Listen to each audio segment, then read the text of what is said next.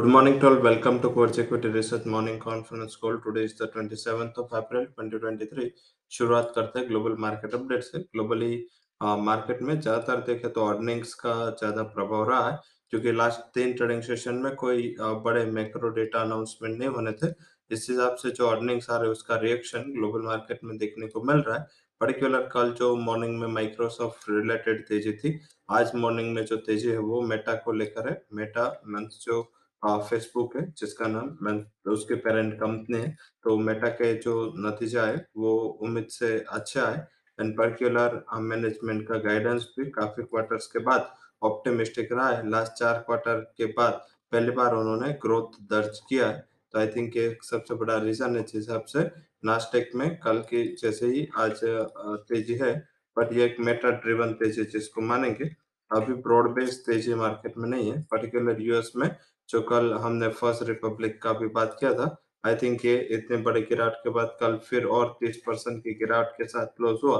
Means कि ये scenario अभी भी इंडिकेट कर रहा है कि यूएस के जो फाइनेंशियल सिस्टम के प्रॉब्लम है वो अभी पूरी तरह खत्म नहीं हुए. हाँ, इसमें डेफिनेटली जो गवर्नमेंट ने वहाँ फेड ने जो ट्राई किया इसका इम्पैक्ट शायद थोड़ा बहुत दिख रहा है, बट पूरी तरह इसको वाइप आउट होने में थोड़ा टाइम लगेगा.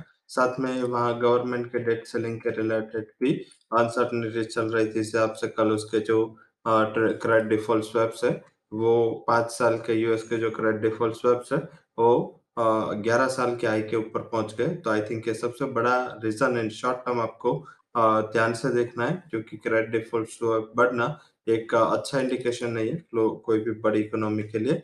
एंड यूएस जैसी इकोनॉमी जहाँ पे गवर्नमेंट बॉन्ड के क्रेडिट डिफॉल्ट स्वैप्स बढ़ रहा है वो एक थोड़ा इंडिकेशन मार्केट नेगेटिव लेता है. हालांकि ये अर्निंग ने बचा लिया. अर्निंग के वजह से यूएस के मार्केट में इतना सेल ऑफ नहीं आ रहा है जितना न्यूज है, जितना मैक्रोस है. तो शायद अगर एक आधा अर्निंग ऊपर नीचे होगी तो बाद में थोड़ा करेक्टिव मूव आ सकता है, ऐसा ध्यान रखना है. अभी देखें तो अभी जैसे ही सिचुएशन दोनों साइड के है, आज देखें तो आज पे काफी इवेंट्स है. आज के इवेंट्स में वहाँ पे मैक्रोस में यूएस के जीडीपी एंड अनएम्प्लॉयमेंट क्लेम्स के नंबर आ जाने हैं, वो 6 बजे आने, ये काफी इम्पोर्टेंट डेटा रहेगा.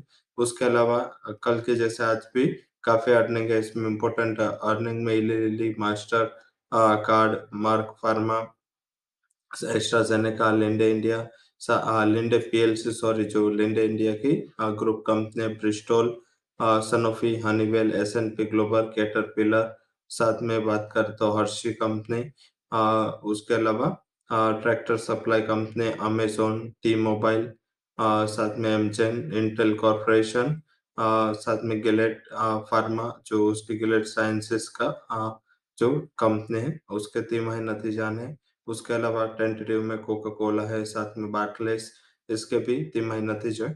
जैसे ही आज मंथ के अर्निंग शेड्यूल थी, आज हम रिएक्शन फेसबुक का कर रहे हैं. कल मॉर्निंग में हम रिएक्शन करेंगे अमेजोन एंड इंटेल का, जिसके ये दो तिमाही नतीजे है वो पोस्ट मार्केट आने. मंथ के 1:30 से 2 बजे यूएस के मार्केट में ये आनी है. आज भी मेटा 1.35 को अर्निंग आई थी और उसके तुरंत ही बाद मेटा के स्टॉक में 12% का इजाफा देखने को मिला था. तो आई थिंक ये सबसे बड़ा फैक्टर है जो कल भी सुबह हम उसको देखेंगे. हमारे यहाँ पे काफी अर्निंग शेड्यूल है, उसमें बात करें तो Axis bank, ACC, Bajaj finance, Coforge, Trent, Glenmark, HUL, Indian hotels, Laurus lab, L&T, Infosys, take Mahindra, Wipro जैसी कंपनियों के तिमाही नतीजे आएंगे.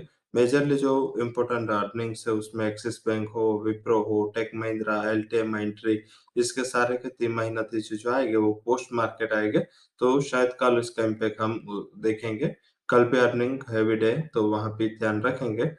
साथ में बात करें तो स्टॉक्स एंड F&O कैटेगरी में GNFC एड हुआ है. G एंटरटेनमेंट कल भी F&O कैटेगरी में था, आज भी वो F&O कैटेगरी में है. साथ में बात करें आज के स्टॉक्स न्यूज है, पॉजिटिव साइड न्यूज रहा है वो है HL Tech, Infosys, sovereign petro, UTMC, Canfin home, सोपर stops, engine international, city union bank, doctor Reddy's lab, Bajaj finance. इसके लिए जो न्यूज या नतीजा है वो पॉजिटिव कैटेगरी में. Negative side Vedanta, Coforge, Indus tower, साथ में Infosys, Voltas, Gujarat gas, HDFC life. इसके लिए जो न्यूज या नतीजा है वो नेगेटिव कैटेगरी में सेक्टर वाइज आज ऑल अप डाउनस्ट्रीम कंपनी, क्योंकि कच्चा तेल गिरा है, पेंट है, केमिकल है, साथ में रबर मींस टायर इंडस्ट्रीज है।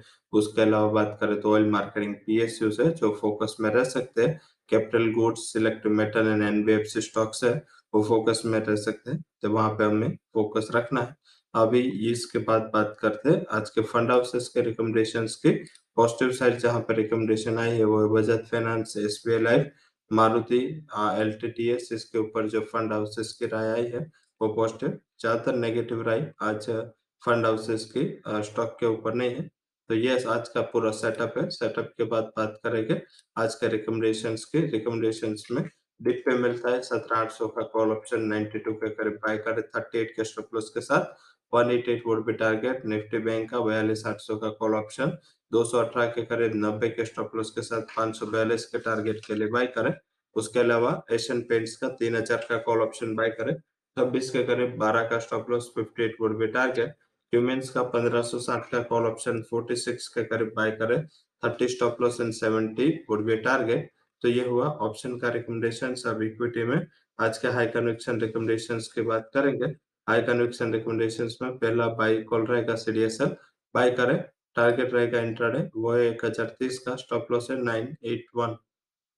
सेकंड जो हाई कन्विक्शन रिकमेंडेशन आज के लिए रहेगा वो है पीडी लाइट, बाय करें 2445 target 2380 would be stop loss.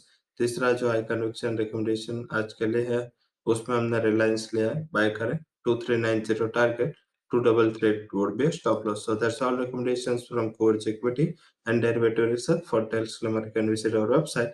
Thank you all for joining conference.